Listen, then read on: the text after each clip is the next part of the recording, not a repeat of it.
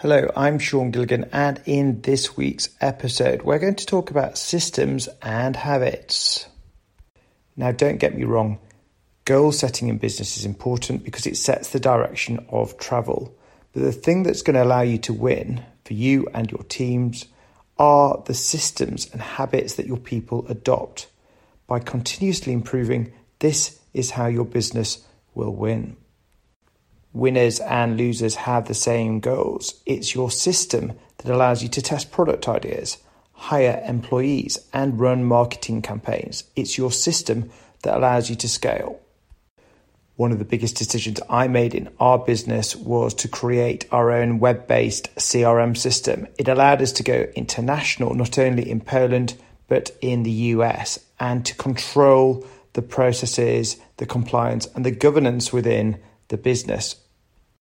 But systems aren't just about IT, it's about your people and how they continuously improve. So instead of the goal of making 100 phone calls a day, how do you make those phone calls better, smarter, quicker? How can you improve the success rate and the conversion rate and the average order value rather than just looking at the calls? The greatness of mankind is all the small things added up. It's these one percentage point improvements and changes over time that allows you to win. And a good example of this is the British cycling team that was so successful in the Olympics winning gold. What they did is they made lots and lots of small changes and improvements. Dave Brailsford, the coach of the British cycling team, understood the concept of marginal gains. The marginal gains theory is concerned with small incremental improvements in any process, which, when added together, make a significant improvement. Brailsford and his coaches began by making small adjustments you might expect from a professional cycling team. They redesigned the bike seats to make them more comfortable and rubbed alcohol on the tyres to get a better grip.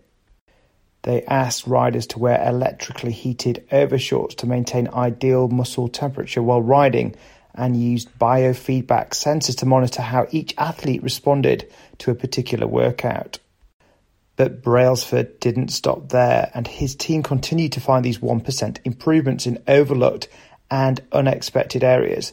They tested different types of massage gels to see which one led to the fastest muscle recovery.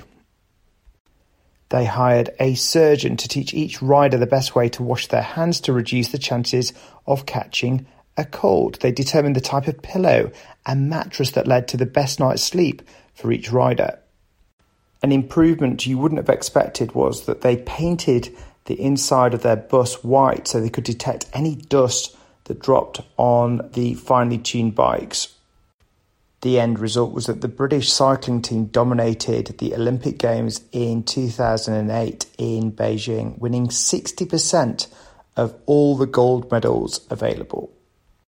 If you look at a graph of the power of tiny gains and you look at improvement on the y-axis against time on the x-axis, the curve goes from the left and up to the right. Small improvements each day make a massive difference.